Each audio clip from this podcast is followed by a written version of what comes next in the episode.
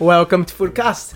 Today we have Stuart from Today We Are Making. Stuart, welcome. Thank you very much. It's great to be here. How you become viral? That's my first question. I want to know. If I fully understood how, uh, I'd be uh, much better off than I am.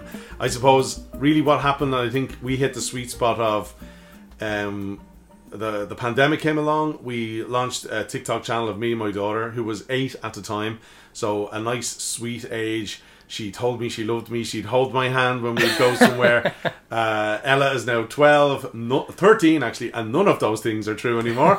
uh, so, um, yeah, we, we, we were just really looking, um, Rick, to do kind of something that would engage and entertain an eight year old uh, girl. We were cooking at home anyway all the time, and we, we'd been cooking together since Ella was two. And I just think when we put our first TikTok on, a fried egg sandwich, which is horrendous, by the way. If you look at the video, we burned the toast to an absolute crisp. Um, the camera angles, I say, I say, uh, serve with a cup of tea at the end, straight to the camera, like oh, all the stuff that you know you shouldn't do. We did in the first one, but you don't know better. And you know, we just put it on TikTok, and it got, I think, ten thousand views in the first day. It hit Wow. the for you page, and obviously you're very encouraged by that. You get a lot Yeah. of views. You're like, wow, this is this this worked, you know. So you just do it, and over the course of, of the lockdown, nearly every video we did um, did very well. But we had a couple of videos like uh, uh, chicken curry, and we're not talking restaurant chicken curry. The, Yeah. the chicken curry you make at home every Tuesday or every Wednesday, you know, a midweek dinner. But we were just filming them. That thing got like quarter of a million views. Wow. It's still one of our most liked actually TikToks. It ended up on something like twenty seven thousand likes. Like if you're on, we were on Instagram, you're on Facebook. I mean, you're struggling to get fifty people to see a video, maybe hundred Yes. people, and then you've got this platform over here giving you quarter of a million views in a in a couple of days, thirty thousand likes, and an audience that you could only dream of. So um, once you start getting numbers like that, you know, you post to social media, Yeah. you go where the numbers are. Uh, once we start seeing that the numbers were there, we just galloped into that gap. Um, yeah, so to answer your question, I think we had a mix of our recipes were very simple. They were home recipes. They were generally a recipe that anybody could do because if I can cook them, trust me, anybody can cook them. uh, there's nothing oh, chefy or complicated going on. I don't. Think, I think anyway with my cooking, although I do, I do love it. Um, we had the dad daughter element. We had the the family it was quite wholesome. We got so many messages of selfies of um, a dad and son or a mom and you know a, a, a parent and a child cooking one of our recipes in the kitchen. I can't tell you what that meant to us Oh, to that's see great. that. Oh, and we still uh, get uh, regularly. Uh, one little story that I liked was um, there was two neighbours who used to have a drink out the back garden over the garden wall Yeah. in the middle of lockdown, so they weren't allowed be together. Yeah. And every night they would uh, have their bottle of wine or whatever, and when they'd go out to the garden, they would say, "Today we are drinking," um, whatever whatever wine they were drinking or whatever. And little stories were feeding back to us that people were starting to say the the catch well not the catchphrase but the name of the channel Yes. and uh, our minds were blown that this was working so it really did go viral but how it, it was just a combination of probably a million things that went went for us you know Like n- normally people would get one video viral and that's it, Hmm. or two. But like you guys start to get one after another, and then you got that streak, and then when you get, you. Yeah. go as Yeah. you see. Did you expect to grow that fast and this big you are now? So the, the, at the start, no, we there was no expectations of growth because this wasn't this wasn't a business. This wasn't something we were looking to develop into Yeah. anything.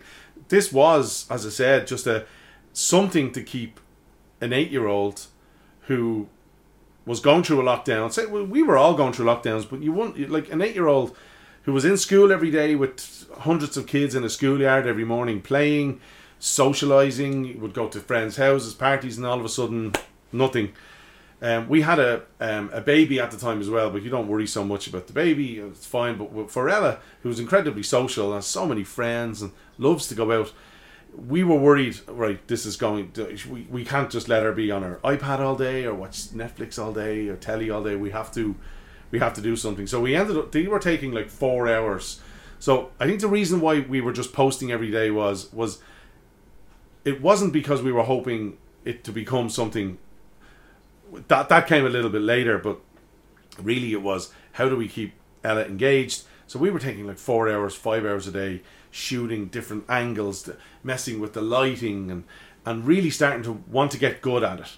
Now, because I'm a, in my day job, I, I'm a marketer. I own a digital marketing agency.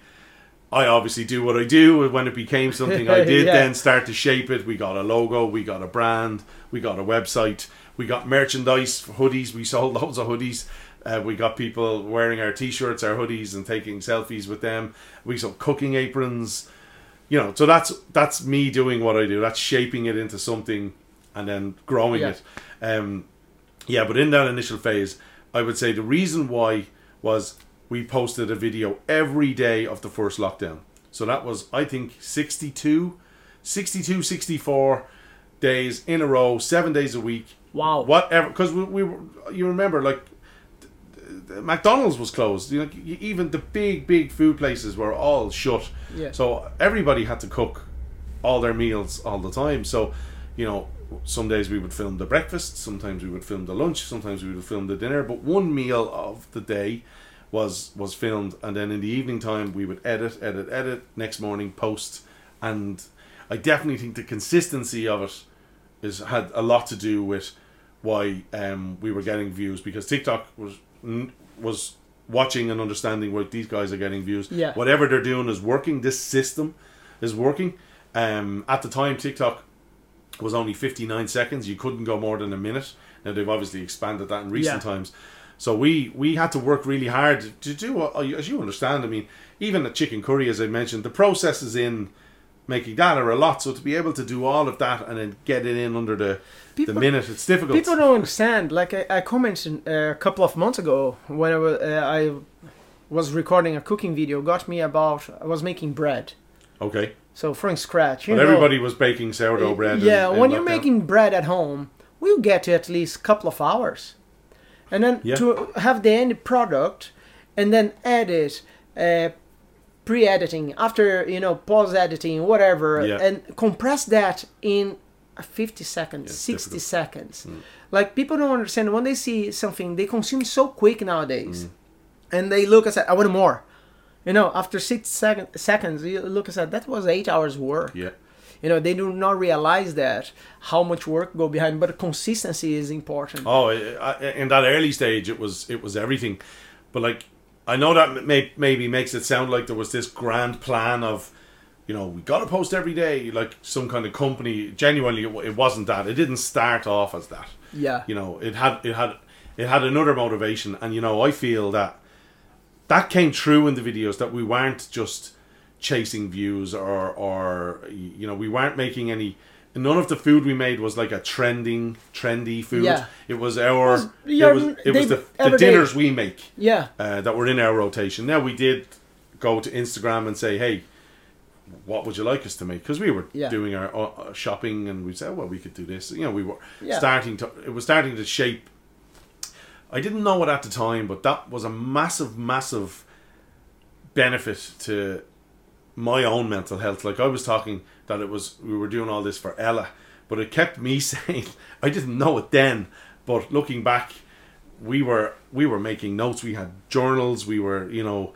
uh, editing notes, and we were uh, taking. Uh, advice we were watching youtube videos for how you should do voiceover you know you name Yeah, it Yeah, yeah, yeah. we really really got into the production level of it and uh and like I say, at the time, I was it was just something to do. But looking back, I was like, I do not know what I would have done without those, without that time, you know, and spending time with Ella is obviously. That was a good a good time to spend with the kids as well. Yeah, look, I, I don't want to come on here and say lockdown was amazing. I know it was an awful time for so many people and so many people who worked in the health service. and Everything had, I do hear stories of just the trauma, and I want to completely sort of acknowledge that that was the case. But for me, being so busy, I just started my own company the year before.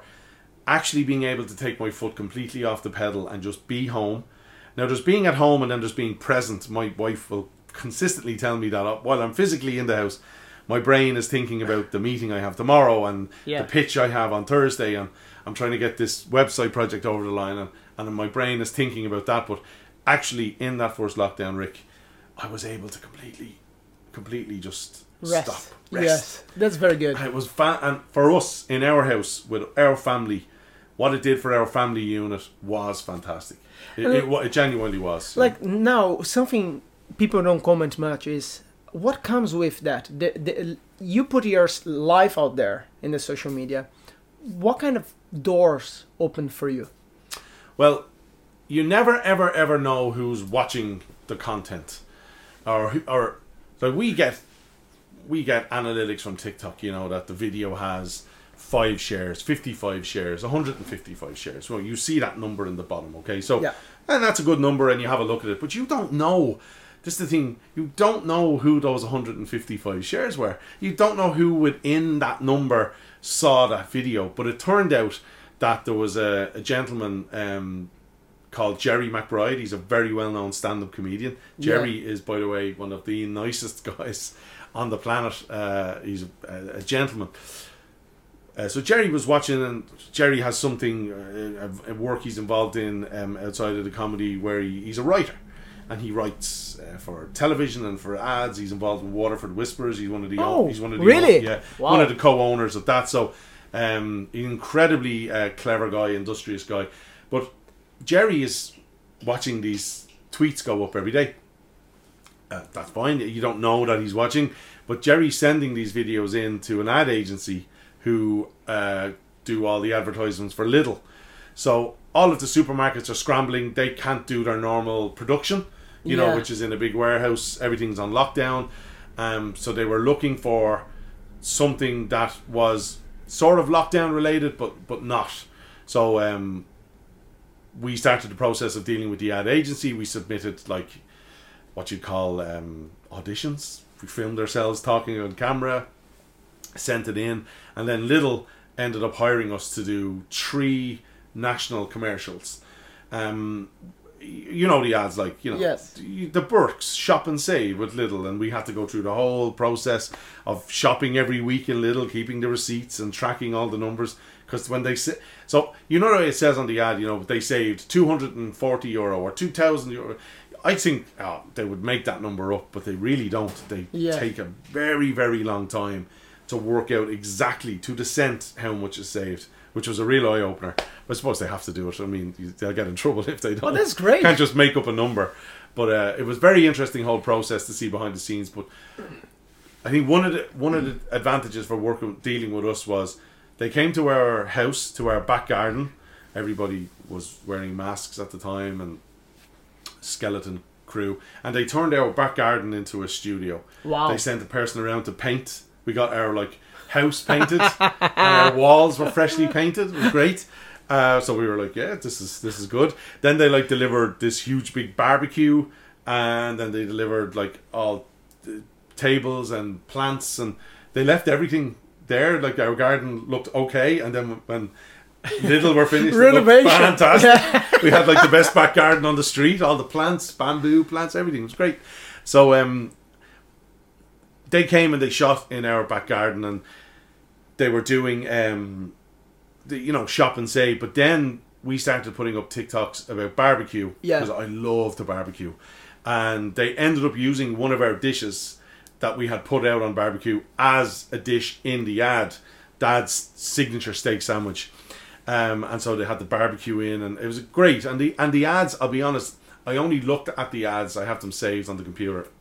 I only looked at them, I think, two months ago for the first time in a while, and I already know that in ten years, twenty years, thirty years, if I'm lucky to still be here, I know I'm going to cherish those because Ella is young, and she's happy to be in it, and me and her are, are great on camera. Like the director of the Lidl ad was saying about Ella, like, does she do drama or anything? It's like, no, she doesn't do drama. Because she's really very good. When we tell her to hit a mark, like to stop at a certain, cer- certain Yeah. point, she nails it. If he gives her some direction about, oh, can you say it this way? The very next take, she was saying it exactly the way Yeah. he wanted. She was like, she's really technically, she was she's very good. She knows where the camera is. She could turn her body in the right way to be facing the camera. So, um, you know, it was a fantastic experience. But the, the ads themselves, while they're an advertisement for Lidl, I know, but they're almost like a family album for us. Yeah, it my, doesn't my, matter, my yes. young son is in the video. My wife's in the video. we're all Yeah. at the table uh, having the dinner. Yeah. Now the food on the table looks like it would feed 500 people, and there's just four of us. But that's how they do it. you It's know? odds. Yeah. Yeah, but that's a memory. Oh, Building brilliant. a memory like it will be forever. Yeah, you know, like instead of having that, like, let's say bitter memory of the pandemic, actually turning something positive. Oh yeah, that she will have for life and say, "Oh, I, um, knock the wood, touch the wood." Yeah, know? yeah, yeah, Like yeah. I, I wish to have that again. You know what I mean? It's Yeah, not a time. Uh, it's an opportunity we had, and nobody see like that. I know is is a curse in the same time. Yeah. But like social media for you was a bless or a curse? Oh, for me, it's it's uh, it's a it's it's a blessing. I, I, I don't know if blessing is the right word. It's definitely not a curse because it's it's how I would it's how I would make my living. Yeah. So, sort of, I have to understand it. I have to be, I have to be honest. Like for example, Yeah. like BeReal is the new social media platform that Yeah. all the kids. So it's very clear trend. I mean, the kids go to the to a new platform first. Yes. And as soon as the grown-ups arrive, the kids go, well, "We don't want to be here. If, if, if the if the grown-ups are here, we don't want to be here." Yeah. And they bounce to the next thing. So BeReal is what my daughter is on. She she kind of loves it, and on her friends. And when that daily notification goes off, I've seen her stop in her tracks, like because you know, have you got BeReal? No. So BeReal is very interesting in that it only you can only post once a day Wow. and it, the notification will go off at a certain time of the day that BeReal set and you have two minutes to take your post and so the, the name of it BeReal is where instagram everyone has makeup hair uh, well we don't have makeup well not Oh, too yeah. not too much but you know everything is the perfect life you know we're, Yes. we're in our best clothes and we take a selfie for instagram and that right Yeah. but BeReal is what are you doing at the minute And that's you, it. you could be lying in the bed watching Netflix, and it takes a photograph off your back camera, and it takes a photograph off your front camera. so, when that notification goes off, I have seen I have seen a whole street of people stop to take their BeReal. It's really, really taking off. But I have to go on there, and I have to understand it and see what's the angle for business. Can a company go on? What can a, what can a company achieve? It doesn't seem set up for business, so I can't see that like big companies will go on there and Yeah, do well no because you can- because they don't control yeah. it. They can only post once a day when the notification goes off. So it's not like you can feed it with loaded content. Yeah. So it is. It's it's an interesting one, but That that that's that's new. it's new. Uh, until we understand But when you and I join Yeah. BeReal, the kids will go to whatever it, what's next. the next one, and that and that whole trend. And if you look at Facebook, I was giving a talk last week um, to transition year business class Mm-hmm. in, in Belmayne Educate Together. I was I'd never done anything like that before. I'm trying to push myself to do new things. I've never done anything like this before, so I'm here. I'm uncomfortable, not uncomfortable, but pushing It's through. different. Want to do it. Yeah, I want yes. to do it. I want to do new things. So last week I had to do the I had to do a class 35 16 year olds tough room nice guys but I, I was nervous but I asked them I was like who has a Facebook page nobody I thought there'd be two or three nobody, Nobody. Yeah. so that 16 year olds no one's on Facebook I said do you have Facebook Messenger even They're like no What's Facebook? yeah, they knew what it was. I said Instagram, and still not everybody had Instagram. Yeah. Now, everybody had TikTok. Yes. And everybody had BeReal. So I asked about Clubhouse, which was another platform that was audio only. They didn't really take off. They hadn't heard of it, but it shows you where if where if the sixteen year olds are there, then I think Facebook is over. It's not over today. oh yeah, in the long run. In you know, if if they're not getting the sixteen year olds to sign up, then obviously their pipeline is going to become quite dry. You know. Yeah, they will need to buy something else. Yeah, which is what they'll do. You know. Oh yes. And question: Mm-hmm. Where is Stella? Stella. So after the Lidl ads, phase two of today we were making. We've, we I've kind of split today. We're making it into three phases. So phase one, as you've seen, was Ella and I Yeah. doing our home cooking and where that took us. Phase two was we opened up a food truck. We imported over a United States school bus, yellow bus. We've all seen them on the movies, all seen them on the TVs. They're just like that, except bigger. 50 foot long, 12 foot wide, a big beast of a bus. Um, broke my heart, it broke my spirit, it broke my wallet. Uh, it, it, it, it, it, it broke me. And as much as it was difficult, I would I would probably do it again tomorrow if I had a chance. I, I explained why. I would stand in my kitchen for five hours on a Sunday doing a roast, roast potato, Yeah. the meat, the gravy, everything as good as I can make it, you know, and love to do it. Have a bottle of red on the go. I'd maybe have some football on on the on the on the iPad, and the kids and the family would know I'm in the kitchen and I'm happy and then I'm Yeah. cooking away. Everything's great. I just thought that passion. Well, if I opened up a food truck, anyone would come to the house for dinner. Go, God, your, your food is lovely. You're you're a great cook. And I'm thinking, well, gee, God, I should open up a food truck. You know. and I, you know, sillily thought the passion Yes. for food, which the passion hasn't diminished. Like, still like just I'm obsessed with food. Um, I thought, yeah, we'd open up the food truck. I, I love to do sandwiches. My favorite thing, I was just saying to you there about do the roast dinner. My favorite thing about doing the roast dinner is on Monday I would make a sandwich with the leftovers. Yes. Um, and I had this sandwich where we do a shoulder of lamb, mint and pea puree, and um, roast potatoes and stuff. But the next day I would do shoulder of lamb, mint and pea puree, and I'd cook some black pudding to put into the sandwich yes. bit of cheese, toast up both sides. It's the best thing you're ever going to eat. So I was like, sandwiches. Everyone loves a sandwich. It's versatile. So we would go with that. Um, long story short, we got the bus open. We had a couple of um, close encounters with different locations, and they didn't happen at, at the end. I, I, I opened the bus in a location that was very close to my home, so it was convenient. And I think I was blinded by the fact that I had had a couple of knockbacks with locations, and I really wanted to get the bus open. At any cost, I just wanted to get it open. So, the location that we took, with the menu that we had and the pricing, I didn't have an interest, Rick, in in, in lower quality. Like for example, we were doing a brisket a brisket toasty, but Yeah. we were braising the brisket in good quality beer, Hope beer. On the bus, we were braising Wow. it in the oven, shredding it ourselves. Our ham, we were doing the ham again, low and slow on the bus, shredding it up. We were making the dips Everything. we really I really really wanted to do everything from scratch the best sourdough bread that we could get all of that okay so ultimately as you know you can do that Mm-hmm. and then you're going to have to stick a price of 9 euro on a, on, a, on a toasted sandwich And that's Now, cheap. I think that's cheap. people on TikTok lost their minds for the price of the sandwiches. Now, I was had a decision was I can go and try and defend and explain, hey, look, here's the ecosystem of everything it's taking to get this sandwich to the window. Or I could just let the quality of the food speak for itself. That's what I decided to do. Yeah.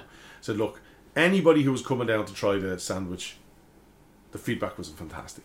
It was a great sandwich. It- how could it not be? It had three different kinds of cheese, really high quality sourdough, and meat that was low and slow cooked in a beef gravy with beer. I mean, come on, Oh, come on, the yeah, flavors yeah, yeah. were through the roof. So, and when we did a hot hot chicken sandwich. Everything. It, anyone who was trying it was loving the sandwich. So I knew we have something good. But the pricing, look, the area we were in wanting to sell a, pro, a premium product, the area didn't want to buy a premium product. Yeah.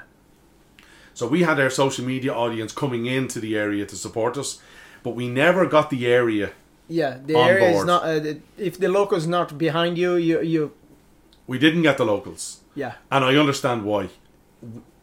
I could have got the locals. I feel if we had have gone with a, a different kind of product at a lower price. But I was speaking to the food reps and I was asking them about what would it take to put like a breakfast roll together and it'd be four euro or four fifty, and they were saying, to be honest, the quality of stuff that you're going to have to use there, you don't want rubbish. Rubbish. and then as well. And I had no interest in rubbish. and then like it would be sorry language it would be shite number one number two your margin of profit will be basically in the sense you need to uh, sell in the volume to make Volume, money yeah. is that how like Centra or Spar uh, th- Yeah. those places do Yeah. they, they they sell in the bulk and that how is the volume actually make the money for Yeah, them absolutely. unfortunately and like unf- unfortunately people don't understand that part I made a load of mistakes with the bus, but I don't have any regrets over going in wanting to stay with a premium product. No, and I'm totally actually right. quite happy with myself that when faced with the fork in the road of go here and make it cheaper and and sell more, I didn't go down that road. Mm-hmm. I could have. No problem. I, I owned the bus. I could have gone in any direction it's I your wanted. reputation end of the I day didn't want to. I just didn't want to it's because it's the same amount of work. I just had no interest in it, so I was like, no. We ended up uh, leaving um, the location to go somewhere which was kind of nearer Howth, nearer Sutton, where there's Yeah. more money, and we thought we could maybe get the the locals there on board. Look, in the end, that location there was issues, but I was kind of happy. In, in the end, at the start and the time, it's disappointing. But again, like you were saying, looking back at, at lockdown, it's it was for the best. It was the right thing. So we had the bus in storage. Um, yeah, we call the bus Stella, by the way, because I'm Stuart my daughter's Ella, ST for Stuart, and Ella, so Stella is where that name came from. Actually, we asked someone, we asked uh, TikTok um, what we should name the bus, and only loads of suggestions. And then when we saw Stella, That's great. It's amazing. I like to say I, I was marketing genius on my part to come up. it was uh, user one two seven five six nine three four or whatever, on Whatever, yeah. TikTok that came up with that one. And like, Sorry. uh, sorry to interrupt you. How hard, like, you come from the marketing business, Hmm. go to the food business. Uh, um, it's more or less uh, the, the same joke they say how you make a millionaire. Hmm. You get a billionaire to make a rocket company, and they lose the money and become a A millionaire. millionaire, yeah, It's the same with restaurant Yeah. owners. Uh, everyone come to me and say, "Oh, I'm thinking to open a restaurant or something." I said "Whoa, hold Yeah. your horses." Is is a beast. Yeah. A totally different beast. It's very difficult. Variables everywhere. Yeah. How hard was to set up the business for you? It was unbelievably difficult. It was unbelievably difficult at every stage. I can honestly tell you there was not like the conversion of the bus was unbelievably difficult and took so long. Finding a location was unbelievably difficult and took so long. Getting getting the location, getting it open and getting the staff Yeah. and we had good people, people who I got on quite well with, kind of personally. But there's individual people, and then there's building a team. Yes. I didn't build a team. I didn't have the experience to build it, to build a cohesive unit together. I never got that right. That was unbelievably difficult. Managing people and all of their personal issues and their family issues, and not being able to turn up to work for what feels like very frivolous reasons, I sh- it was very difficult. Welcome to the hospitality world. dealing and and you know can you tell you something i haven't talked about food i've only talked to you about the the location and the logistics and the people. And and yet we haven't even got to the food and people think oh well you've got a great idea for a food it's gonna fly. Uh, the food is actually it's it's important but it isn't everything. Uh, it's really not like you've got this you, to have a success if you stand back and look at some of the really successful restaurants in dublin that are really busy it's people think oh the food is lovely and the food will be lovely in these places. It, it's it's not the sole reason these places are busy. Yes. there's so many other different factors. Um, it was yeah it was unbelievably difficult. Um, it was such a challenge. Just a, a constant I honestly don't think there was a day where I was driving home going that was a good day or an easy day. It was there was always a, a challenge a daily daily Yes. challenge. And the resolve you need and the mental strength you need to go through that and succeed. Uh, it was honestly, I didn't base that chat. I didn't come through that very well at the time. Um, it was it was very very difficult, It's difficult for the mind, right?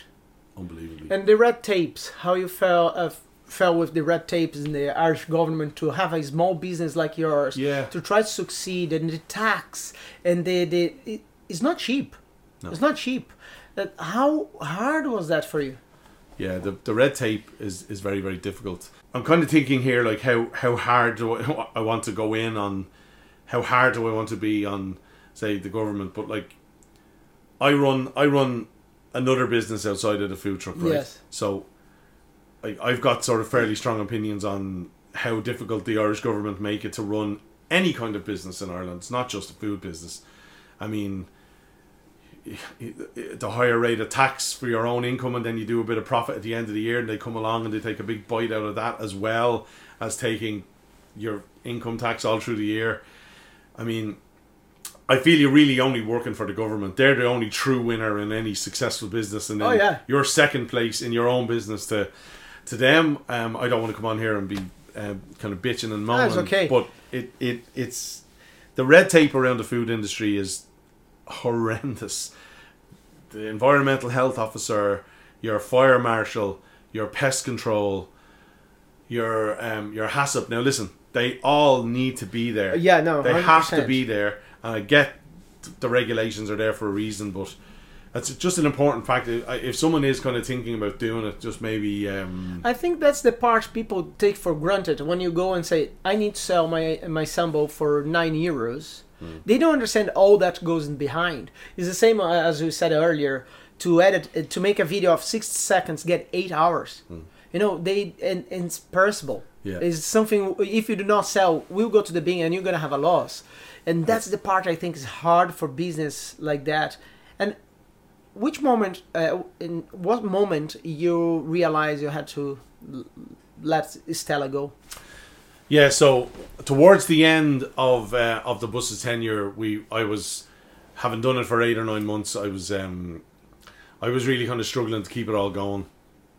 Um, so look, uh, for for I could sit here and, and kind of make a million excuses. Oh, if this had happened, if that had happened, there's only one person to blame that Stella or the Today We Are Making bus didn't isn't still open or didn't become a huge success, and that's me.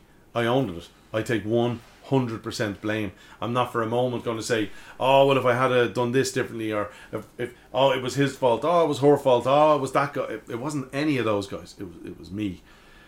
Anybody who ever worked on the bus was there because I hired them, so I take hundred percent responsibility. Any uh, and then any any of the food or any of the specials or any of the stuff we tried to do, which was done with the team, I put the team in there. I'm 100% responsible if it goes well or if it goes bad. Um, right at the very end, I've been running the marketing company alongside running the food truck. So I was Yeah. I was running two businesses and trying That's to like, and trying to have like a family and be a dad, bring Ella to basketball, bring my son to school and creche, or whatever you know, Mm-hmm. and and have family. So you know, after about eight nine months of that, um,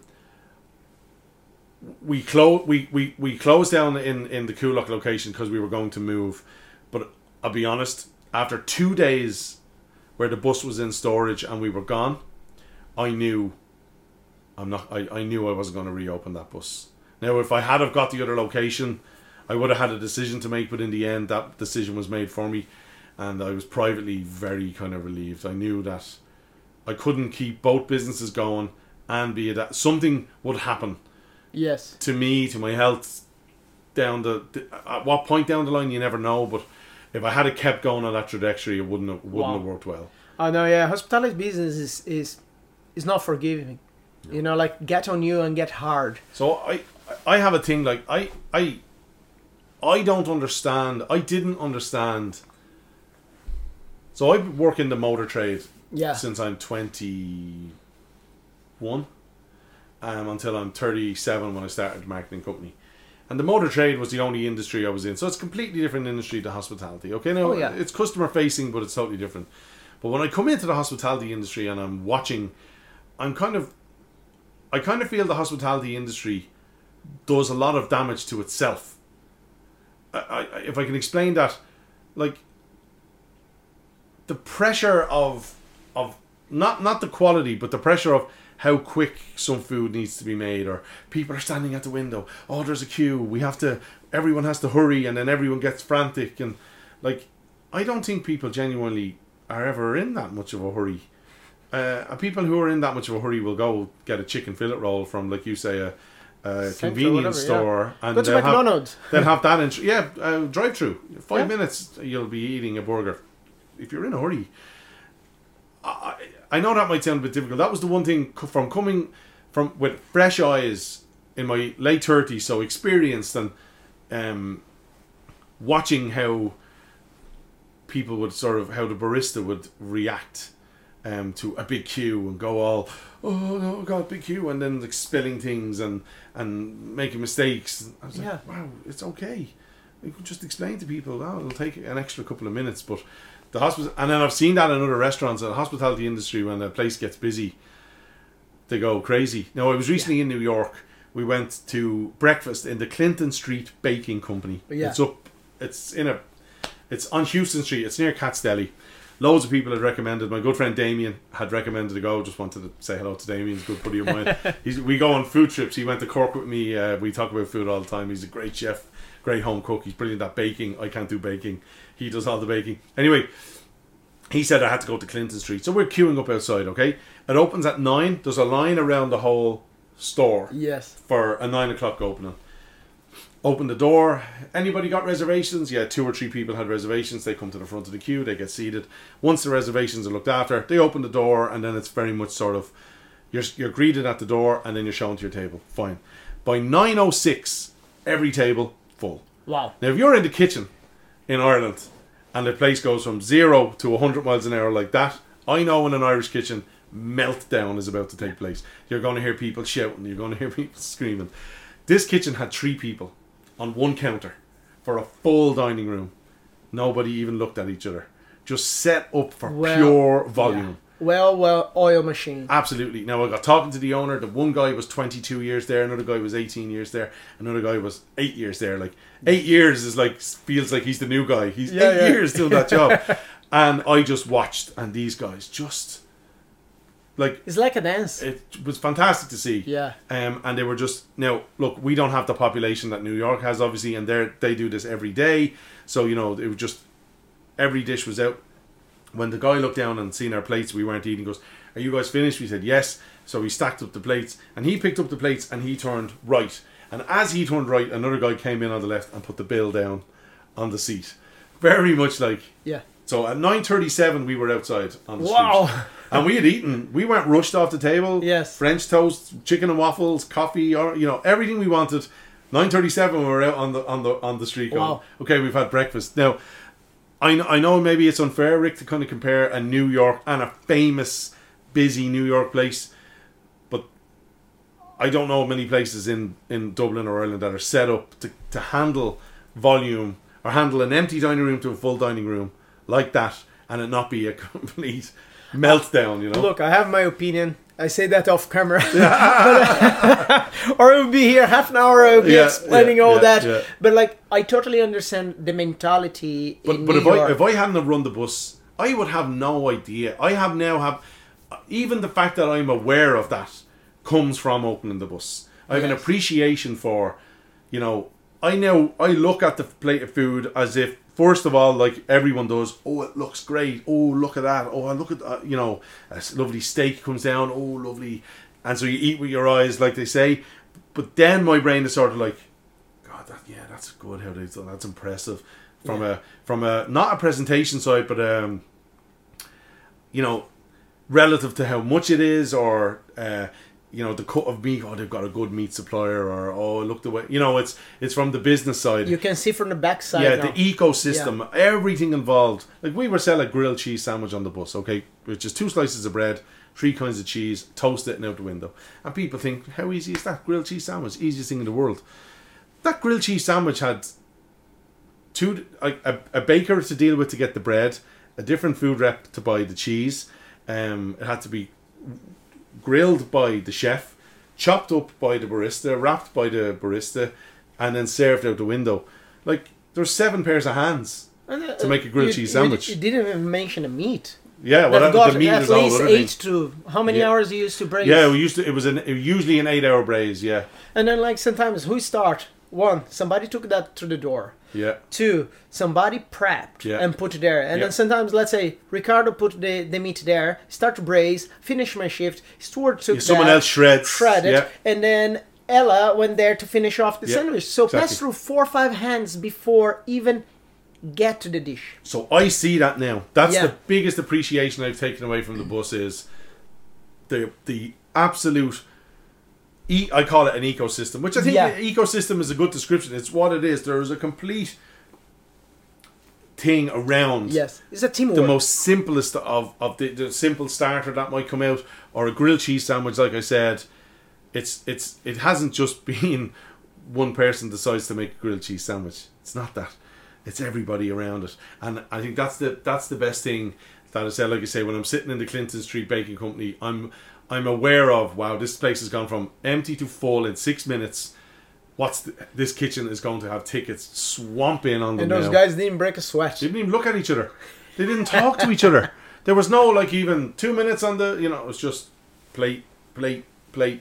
And then should they have servers over in the States, you know, so Yeah. the person who brings you to the table, you don't see them again. The person takes your order, they don't bring you the food. So they, they do go about the hospitality industry a bit different over there. There may be more positions, more staff, which I think we could definitely learn from, but I understand it's hard to get staff at the moment. No, no, uh, his mentality, the American mentality I love. I work Yeah. for American companies. Yeah. The way they see in the floor, exactly what you said. Yeah. Like something in the places I worked before. Example here, I was talking that with Noel from the Irish Wine Review. Mm-hmm. Uh, here in Ireland, you don't have sommeliers. No. Like normally, the person Like actually like an in-house Yes. In- yeah, Normally, you would, I know you have a rotation of people, but like if you invest that, let's say your assistant manager, yeah he'll be there every day. So the person greet you in the door. That the sole purpose of that person is cleaning tables, uh, set up tables. Sorry, not cleaning. Set up tables and bring people to the table. yeah Other person will be our CA or assistant that will be cleaning the table and bringing whatever, running food, Mm. Yeah. doing Top- basically topping everything. Yes. water. Your waiter, the solo job is getting orders and checking on on people, Mm. and then you're missing one person there that people don't do not think, and that's what I said about system manager. If you get that person just to get orders for drinks Yeah. and know about the drinks, and that's where is the money. Yeah, you know Yeah, yourself. Like you go to your table, I get your order, or actually somebody sit, somebody will come afterwards and to get the order drinks and sell that that on you Mm. because the food is the one you make the least money yeah and like there's no rotation there is no um uh, it's not a dance Yeah. it's like people running like headless chicken Yeah. it's the same in the kitchen nowadays Another thing, yeah, th- it's another thing that I've noticed in restaurants as well is that the back of house and the front of house almost feel like they're enemies. Mm-hmm. Uh, and there's there's like if a waiter forgets to put in an order and has to go to the kitchen to get the kitchen to bail them out, it's Yeah. it's this big. You're a chef now. You're No, to no, get no, all, I don't the- have a all defensive, but like, like these you gotta work together. You don't you don't you don't work apart. And I've seen uh, places that have a back of house, front of house rivalry, not rivalry, but you know, it's they Is, maybe uh, don't they understand. Like you say, it's Yeah. one team, one goal, as you say. the uh, majority of the people they see we and them they don't see uh, no us and them they don't see as we. Yeah, like when you get in a restaurant uh, it's egos. People Yeah. work in that industry there's too much egos. Yeah, so you get in the kitchen uh, you see a guy start yesterday and he thinks gordon ramsay. Yeah, you know like come on man. Yeah, and then you get a waiter that thinks he's above you because he serves He's people of house, whatever. yeah. I, I, don't give a shit. Yeah, but that that what happened. Yeah. and then start to clash. Yeah. and i see so many chefs head chefs they go there and say i'm the head chef you need to listen what i say. Yeah. man it's not a listen to what you say. Yeah. sometimes you have a kid 17 years old just start yesterday. Yeah, oh he's here six months but he's 17 yeah, give him a chance. Oh he made mistakes. Everyone make mistakes. absolutely. happens. If that happen how many times i did mistakes or those guys made mistake and those guys go and say oh chef you sent the mistake wrong. You Mm-hmm. know like sorry happen i learn let's see what we can do to improve. Keep those complaints in your back pocket. Mm. Yeah. in the end of the day you go and talk to people. That's what i do. Yeah, yeah, and that's what chefs or front of house they do not realize. Yeah. and like in the places as you comment from us those guys you will not see them arguing. If there's some shit going on they'll just fix the problem. In the end of the day they'll say what the fuck stuart? Yeah. You, What you happened? fucking, Yeah. what happened today uh, are you okay today yeah. you know yeah, yeah, and that's something uh, people do not talk and like one come from above from the corporative where they want to see the fine line the money Yeah, the they don't give a shit what they will do with people and No. that's, that's really poor i have to say from the mentality now in ireland as i said It's i had an opinion it's an in, it's, it's an industry that does itself no favors. yes It does not help itself at all. It doesn't. no I, I can I can see that now. That it's uh, honestly, it doesn't do itself any favors. and you comment before you you shifting your company for the food industry because that's where your passion you're. Yeah. like a, in my opinion you're a professional home cook Yeah. like and That's- like and as well you, you. you open your business like you become a chef. You Yeah. you know how the things, and you're very good and your passion. Part of your passion is food. So you combine them. What are you doing now? Yeah, so my marketing company, um, like, we were doing everything for all companies. So if anybody needed some graphic design work, a leaflet designed, a website, or online ad campaigns, we would we would do it for all businesses, and still will do it for all businesses. But um, like we would build websites for a dentist, we would do um, Google ads for a building company. Um, we would help car part companies with their uh, in-house posters on the walls. So you name it, we would do it. So after the bus was gone, um, bus was sold. I was left with a TikTok channel that had at the time thirty five thousand followers.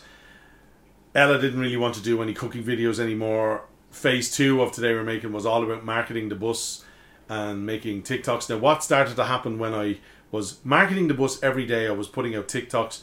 I would buy um, a new phone that would come out with the best quality camera, so our stuff would always look at the, the best it could. Yes. Make the food look good on camera. I've I'm able to make food look good using a smartphone camera. I understand lighting. I, I've always had an interest in that and I've studied marketing and own a marketing company, so I know how to, like for example, we built up that the bus was going to have a location, and we opened the bus and didn't announce the location for six weeks. We were open Wow. for six weeks, and nobody knew. And then I was, but I had the address on our website, I had the address on our Google profile, I had the address on our Instagram bio. But I was always saying in videos, now if you know where we are, we're open at eight o'clock. Come down. And people were going mad. Just tell us where you are. We need to know. And I would never address it that if they looked on the website. Um, and so people had this sense of accomplishment. If they went onto the website and saw the address, they feel like they discovered this for themselves and they remembered the address. That was Yeah. just a classic marketing tactic. That's great. So I announced the look on the so we did a whole soft launch for a month and we got everybody comfortable. We understood what we were doing, and then we launched. The we finally launched. We did a promo video with a drone showing where we were located. I love that video. Yeah. It's really nice.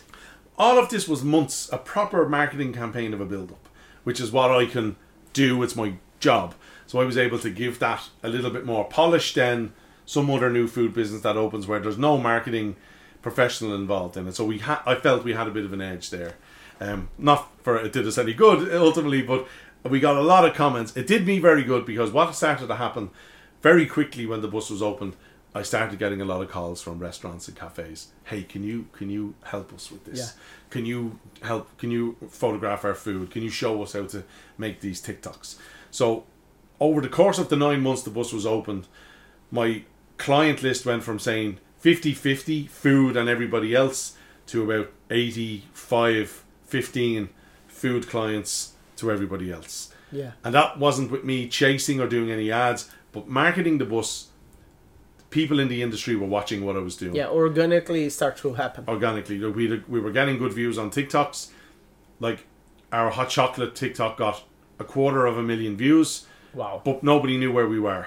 People were dying to know where we were. Just built up a little bit of interest into what the location was. Yeah. And if someone happened to be driving along the road and saw the bus, they immediately came in and we at the window going, "I can't believe I found you! I know where you are now." I, so I knew it was it was working. Yes. So then, when the bus was closed and I was back to doing the marketing kind of full time, I was looking at what I was left with. So I had a TikTok account where I had food credentials. I was on the cooking side and on the business side. Yes. I had a lot of followers. Well, I know there's people out there with hundreds of thousands of followers, but for me, I feel 35,000 on, on a social profile is fantastic. Ah, it is, I- I'm at 40 now, which is great. uh, on TikTok, we something like 15,000 on Instagram. And to me, I was like, I have, I've, so I've got the social media, I've got experience of running a food business, and I've got the marketing company. I Yeah. had to figure out a way to kind of bring it all together. Um, so what I've decided to do, what I've been working on on the last kind of six weeks, maybe longer, is rebranding the marketing company, which was called SPB Media. And I'd like to announce today a world exclusive. Nobody knows the new name. So the marketing company is now going to be called the Lemonade Stand Oh, nice. the lemonade stand and where that came from is sort of at its at its most core the lemonade stand is usually the first little dance with entrepreneurial. You know, it's sugar, water, lemon. You sell it. You build your counter. That's your sales. You put your sign in front. That's your marketing. Yeah. At its core core level, the lemonade stand is where it starts. It starts with the lemonade stand. Yes. The biggest restaurateur in the world, he probably had a lemonade stand Yeah. when he was a kid, and he didn't let it go. Uh, or um, he or she, as a, as a child, they tried it out. And when I was at that talk, the sixteen year olds, I asked, "Hey, did anyone ever run a lemonade stand?" Um, uh, and a few of the kids went, "Yeah, I did." And I said, "Well, so did I." So Yes. the lemonade stand is what it's going to be called. We're going to be looking after. Uh, if you're in the food business, if you do cafes, restaurants, food trucks, or big companies who are producing food that goes on the shelves of supermarkets, we are going to be actively looking after that kind of client. Now, if another dentist wants a website, no problem. uh, if another builder wants some Google Ads run, you got it. We're your guys. But in terms of what I'm doing with the food reviews now on TikTok, Yeah.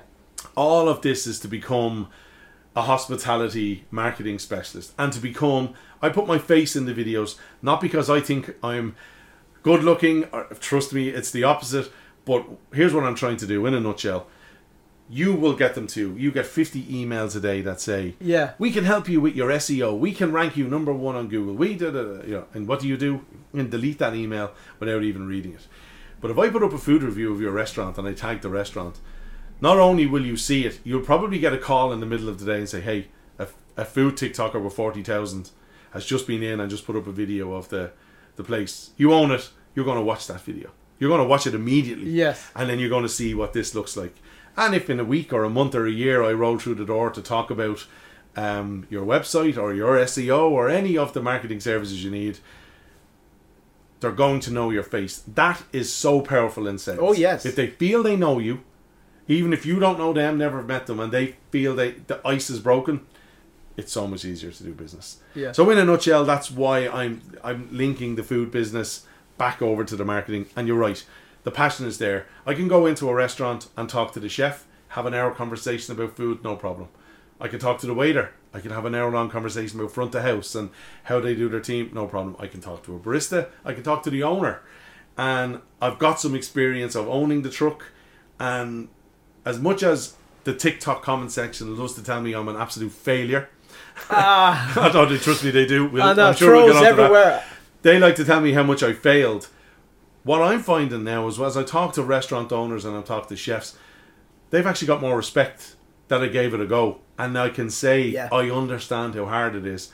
They like to hear it because they're fighting that fight every day, every single day. And when a guy comes along and says, "Hey, I know how hard it is," and they can see online that I was running the bus, it uh, it's getting me a, a, a lot more sort of um, respect from the industry that Yes. they gave it a go because I've been finding that even guys who own really successful places, they have opened and closed loads of restaurants. Oh yes. It didn't work first time, second time, seventh time, but they stuck at it and found a formula that worked and took off, and that's great and fair play uh, to them.